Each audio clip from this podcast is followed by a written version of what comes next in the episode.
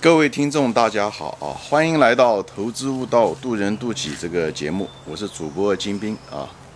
呃，今天呢，我们准备讲一个很重要的一个会计项目，就是那个应收账款啊。呃，我们知道这个应收账款在这个资产负债表中，对吧？它是属于一个很重要的一个那个流动资产。啊，一个很重要的部分，流动资产我们说过，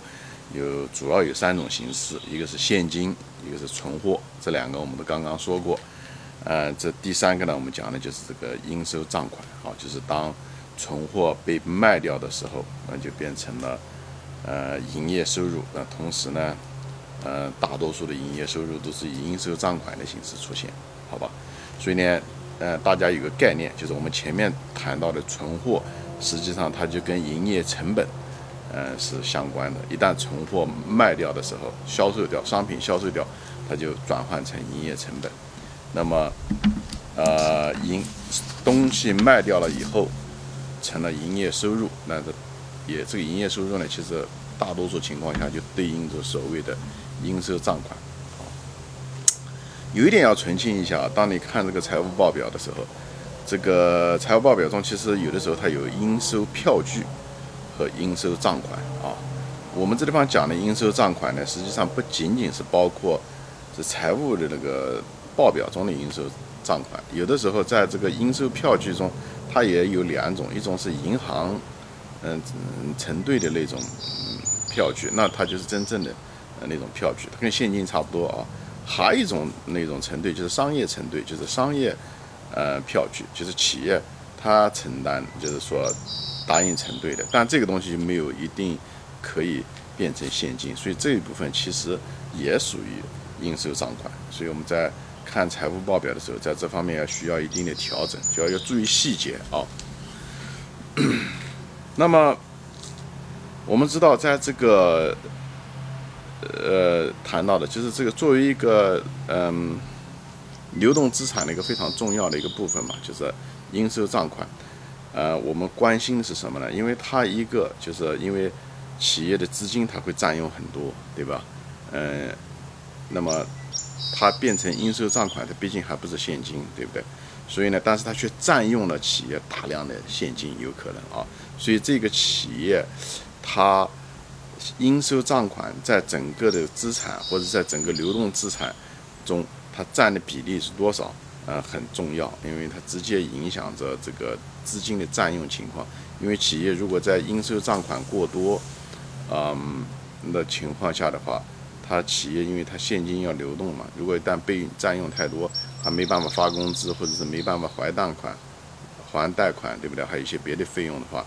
那么它可能只有借钱。那么朝银行借钱，一个借到借不到是个问题，第二个借了以后还得要付这些利息嘛。所以会导致一大堆的那个财务费用，所以大家看这个应收账款的时候，就一定要很小心啊，就是这个资金占用情况。还有一个就是，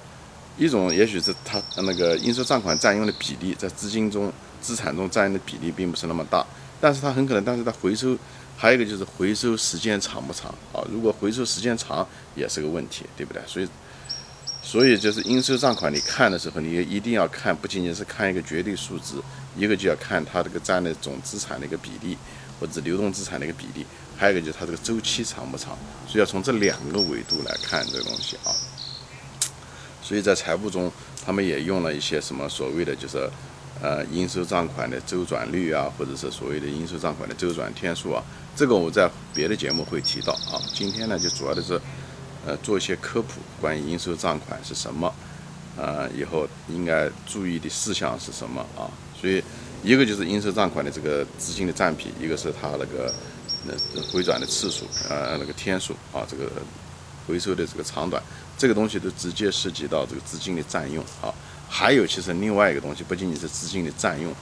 呃，还有一个就是金融风险。如果应收账款过多的话，它总是有一定的比例，人家是不还你这个钱的，或者是。呃，这时候就会导致，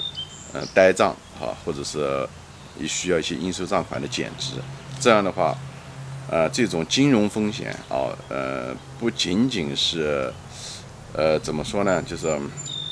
造成了这个资产的减值，对吧？就是企业资产减值，也就是股东的权益受到了损伤，对吧？你如果是呆账的还还不起的话，要注销掉这个呆账的话，而且另外呢，就是也会造成当期的这个利润大幅减少啊，大幅减少，因为嗯也是资产减值嘛，所以这算到这当期的利润中，所以呢，这会会对净利润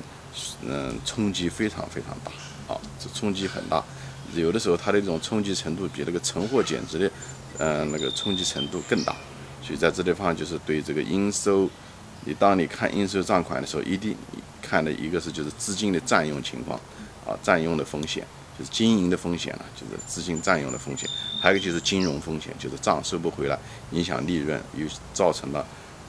嗯，公司的那个资产的减值啊，就是缩水啊。所以大家对这个应收账款就是有一个比较多角度的、多用途的一种看法，而不仅仅是看的是一个孤立的一个呃项目啊。啊，今天呢，我大概呢就说到这里啊啊，我后面还有后续的节目，还谈到呃应收账款的一些别的方面啊，一些怎么样如何分析啊，周转率怎么样啊，各个行业之间